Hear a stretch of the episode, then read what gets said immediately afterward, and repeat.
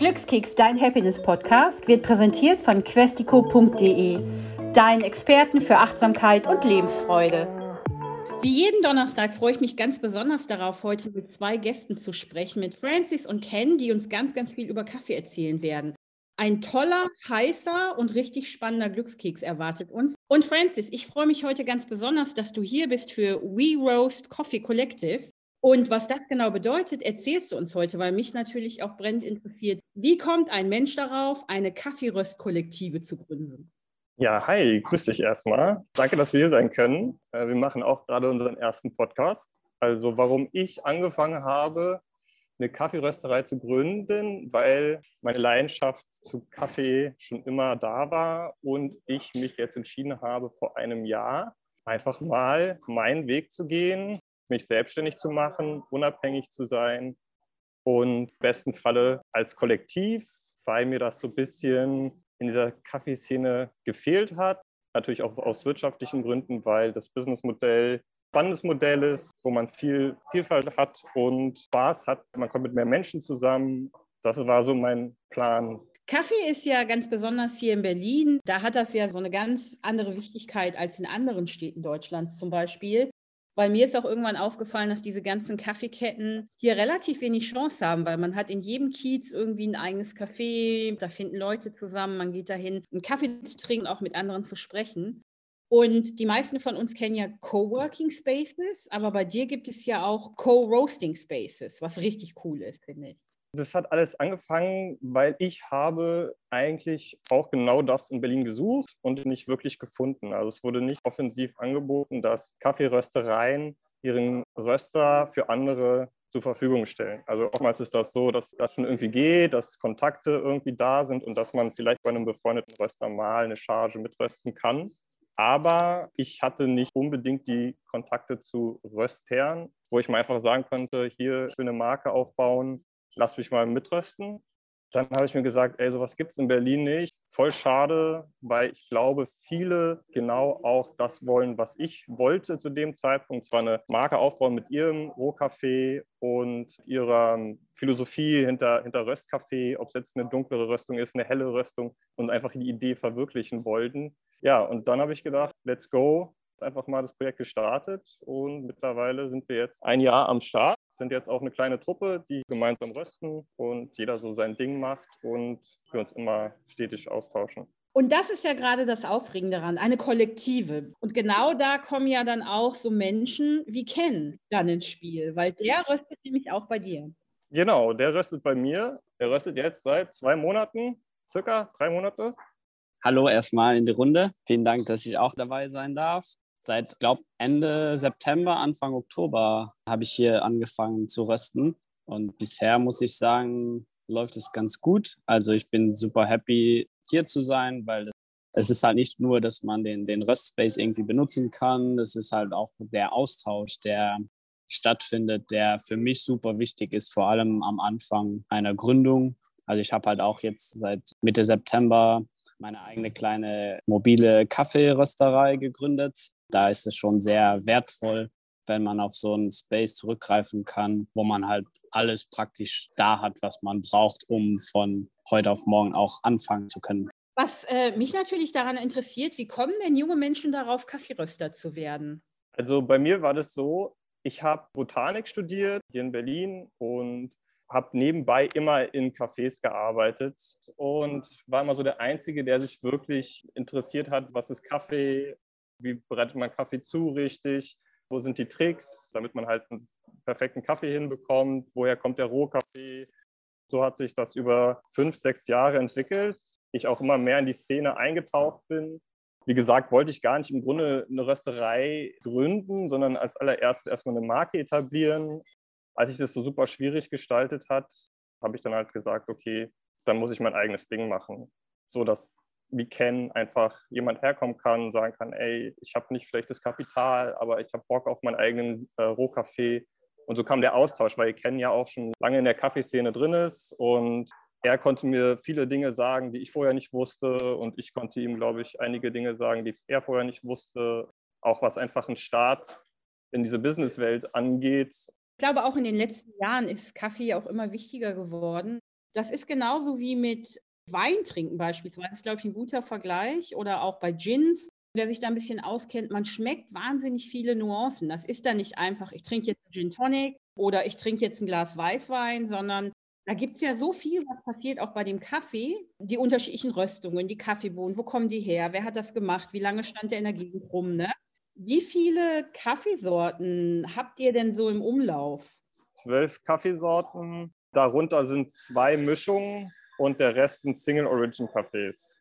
Weil wir haben, wollen sozusagen im Vordergrund immer nur einen Rohkaffee aus einer Region und im besten Fall auch nur eine sogenannte Varietät.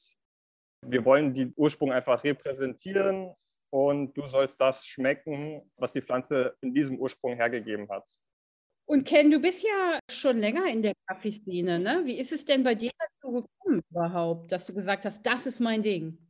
Das kam tatsächlich auch alles sehr durch Zufall oder besser gesagt über einen Kurs bei mir in der Uni. Und da hatten wir ein Beispiel von einer Kaffeerösterei, einer Online-Kaffeerösterei, die sehr sich damit beschäftigt hat, im Ursprung des Kaffeelandes auch für einen Impact zu sorgen. Und bis dato hatte ich immer nur so Pet-Kaffee getrunken, also richtig schlechte Qualität. Und das hat aber meine Aufmerksamkeit erregt und habe aber tatsächlich nicht nur eine Packung Kaffee gekauft, habe mir tatsächlich auch direkt eine Waage, eine Handmühle, weil ich bin so jemand, wenn ich mich in etwas so reinfuchsen will, dann mache ich das so richtig. Und das hat mich dann so geflasht, dass der Kaffee halt nicht nur nach irgendeiner dunklen Brühe schmeckt, sondern der war floral und süß. Und das hat mich so fasziniert, dass ich das so ein bisschen mehr entdecken wollte.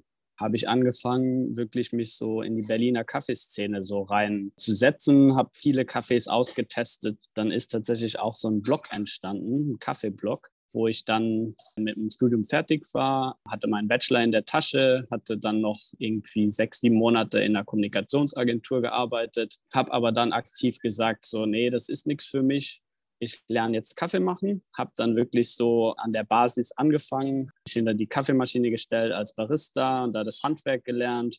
Die Menschen dahinter haben mich halt auch immer fasziniert, weil das unterschiedliche Typen von Menschen sind. Das sind Menschen mit unterschiedlichen Herkunften, Geschichten, dass ich einfach gesagt habe, so das ist die Branche, in die ich mal gehen will. Und jetzt 2021, September, habe ich dann gesagt, so jetzt mache ich mich selbstständig habe dann eine Crowdfunding-Kampagne gestartet, um quasi eine mobile Kaffeebar aufzubauen. Ich habe mir so eine italienische Piaggio Appe gekauft und dann durch die Crowdfunding-Kampagne das Geld gesammelt, um die umbauen zu können mit eigenen Röstungen auf Berliner Märkten meine Kaffees zu verkaufen, mit der Grundidee quasi, dass es halt so ein Community-Ding sein soll.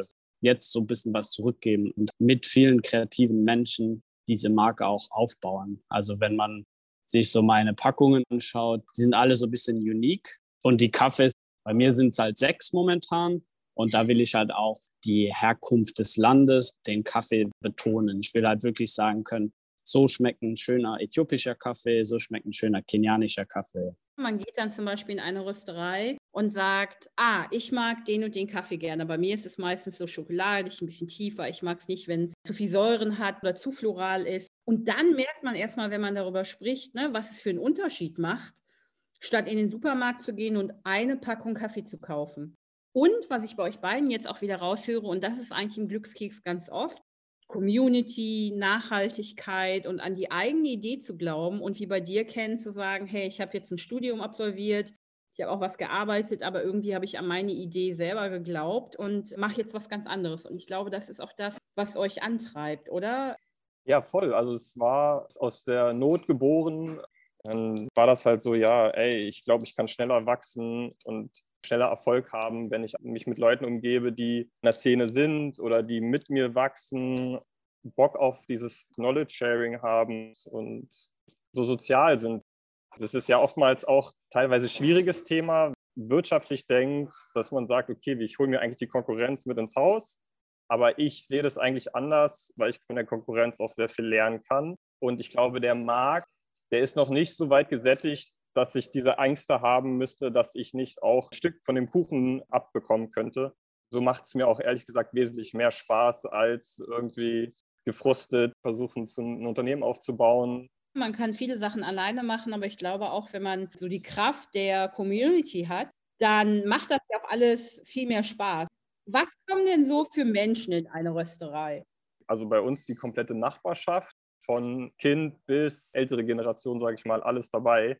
Und ich glaube, alle schätzen die gute Kaffeequalität, sind oftmals auch überrascht, was es für guten Kaffee gibt. Anderen Kaffee vielleicht auch, sind eher so, wow, ist mal was anderes, schmeckt auch nicht unbedingt vielleicht jedem oder manchmal gibt es auch so eine Kritik, die ich natürlich an mich ranlasse, aber dann auch immer sage, ja, man ist halt ein bisschen erklärungsbedürftig, jedem so das Seine, ja, und jeder seine Zubereitung. Aber ich glaube, viele wissen nicht, wie leicht es ist, seinen Kaffee zu optimieren mit nur ganz, ganz kleinen Zubereitungsänderungen. Von Grund auf ist eigentlich, besonders beim Supermarkt, der gemahlene Kaffee viel zu fein. Also wir malen wesentlich gröber, mehr Komplexität in den Kaffee zu kriegen, die Bitterkeit zu reduzieren. Und es macht mega Spaß, auch einfach mal zu zeigen, einen Aeropress zu zeigen, Pour-Over zu zeigen. Also das macht dir noch voll Spaß.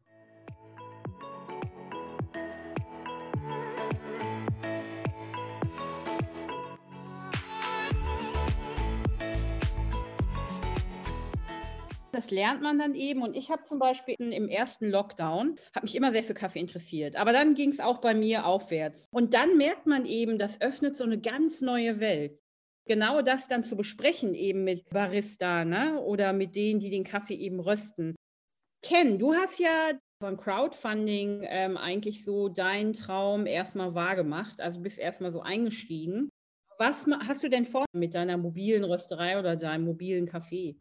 Die Idee ist es, äh, auf Berliner Märkten rumzutouren, sozusagen ein, zwei irgendwie konstant zu haben, wo ich meinen Stand habe und Corporate Events, also Firmen-Events, Messe, Caterings und so weiter, weil ich bin ja praktisch sozusagen ein Kaffeeladen auf drei Rädern in meinem Fall und bin sehr flexibel. Das heißt, ich kann schon dahin fahren oder dahin gehen, wo halt die Leute sind wo es irgendwie coole Events gibt, wo halt Leute sind, meine Qualität schätzen. Das ist so ein bisschen die Idee. Ich habe aber auch mittlerweile einen Online-Shop, wo man meinen Kaffee auch dann kaufen kann. Und ich möchte ganz gerne so drei, vier Kaffeeläden haben, wo die Leute dann hingehen können, wo sie dann analog meinen Kaffee im Regal einfach kaufen können. Weil es halt irgendwie den kleinen Schnack noch mit dem Barista oder dem Kaffeebesitzer, der Kaffeebesitzerin zu haben, um ne, auch erklärt zu bekommen, okay, der Kaffee geht ein bisschen mehr in diese Richtung und der Kaffee ist so ein bisschen schokoladiger, der andere ist ein bisschen floraler. Das finde ich eben sehr, sehr wichtig. Kaffee trinken ist ja so eine ganz große Dimension. Ne? Früher war es ja, dann gab es Kaffee und Kuchen bei Oma zu einer bestimmten Zeit und man hat sich halt die Zeit dafür genommen. Ich glaube, ganz oft ist es heute so, dass Kaffee für viele so ein Beiprodukt geworden ist. Ich trinke halt Kaffee so während der Arbeit, aber ich achte nicht darauf, was ich tue. Aber Kaffee trinken beispielsweise in Schweden, da ist ja dieses Fika, diese Kaffeepause. Eben auch, dass man mit seinen Freunden oder mit seinen Kollegen halt quatscht, dazu noch irgendwie was Süßes isst. Und sich da eben, wie du gerade gesagt hast, Ken, auch die Zeit nimmt. Das ist so eine Auszeit. Den Kaffee wirklich genießt, den auch schmeckt und nicht einfach nur so reinschüttet und weiter, und dann auch so eine ganz kleine Zeit mit sich selber oder mit jemand anderem hat, wo man mal nichts macht, außer Kaffee trinken. Voll, das hat man ja auch. Kennst du bestimmt am besten, Sandra. Wenn man morgens aufsteht, man ist super müde noch, aber man nimmt sich trotzdem diese 15 Minuten, um sich seinen Kaffee frisch zu mahlen, den dann frisch per Handfilter zuzubereiten. Das hat so was Meditatives. Das könnte man so ein bisschen zu einer Morgenmeditation auch gleichstellen, dass man halt einfach sich so im Kopf schon irgendwie ready wird für den Tag, ohne irgendwie was anderes zu machen. Also dann nicht aufs Handy schauen und nicht schon die Mails checken, sondern wirklich sich morgens diese 10, 15 Minuten nehmen das hat bei mir immer jeden Tag so ein bisschen was Beruhigendes. Ich kann meinen Tag schon so ein bisschen planen und komme irgendwie zu mir. Und ich finde, das ist viel wertvoller als irgendwie auf zwei Knöpfe drücken. Also ich könnte es gar nicht besser beschreiben. Ich liebe das auch. Was ich daran auch ganz spannend finde, ist natürlich, ne, wenn man jetzt so eine Coffee Rose Kollektive hat, ihr so als Community arbeitet. Und das ist beispielsweise das, was mich antreibt, ne? dass ich weiß, wenn ich jetzt in den Laden gehe, dass dahinter Menschen sind. Das macht mich viel mehr an, Francis, bei dir ist es doch bestimmt auch, dass die Leute, die bei dir jetzt einkaufen und Kaffee trinken, da auch so eine Freude haben, zum Beispiel was zu kaufen und das auch zu verschenken. Ja, voll. Gerade zu Weihnachten haben wir bemerkt, läuft, läuft ganz gut. Also fürs erste Jahr, ich war sehr überrascht, wie viel dann doch Kaffee als Geschenk genommen wird. Dass es einfach sowas ist, wo die Familie zusammenkommt, der Austausch, während man Kaffee trinkt, übers Leben. Und wir waren sehr froh, dass das hier so gut angenommen wird und dass es so viele Leute auch gibt, die diesen Anspruch haben, vielleicht besseren Kaffee zu nehmen. Was für mich so das Schönste war in der, während der Weihnachtszeit, war, dass einige Leute auf mich zukamen und gesagt haben, so hey, ich will meinen Eltern was ganz Spezielles schenken. Und dann haben sie bei mir Kaffee gekauft. Also dass jemand auf die Idee kommt, von mir Kaffee zu kaufen als emotionales Geschenk für die Eltern.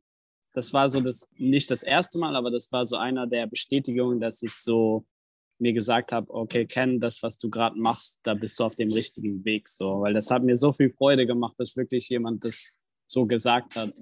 Weil es ist hart, also es ist nicht so einfach zu gründen und äh, selbstständig zu arbeiten. Aber wenn es Leute draußen gibt, die das irgendwie wertschätzen und dann gerne auch mal ein, zwei Euro mehr dafür bezahlen, so, das ist super schön zu sehen. Und das ist ja auch allgemein, Gott sei Dank, so ein Movement oder so eine Bewegung. Zumindest wir jetzt hier in der Hauptstadt können das, glaube ich, ganz gut beobachten, dass immer mehr Menschen Lust darauf haben, ein bisschen mehr auszugeben, weil es wird hier produziert, man kann auch mit demjenigen sprechen. Und das ist schon anders als dieses immer viel mehr für weniger Geld. Und Kaffee soll man ja auch nicht ewig lagern, Francis, oder? Also im besten Falle nicht. Nee. Das ist halt auch, dass wir immer eine gewisse Frische bieten können, die vielleicht größere Röster gar nicht bieten können, weil sie im Einzelhandel gar nicht so stark abgenommen werden.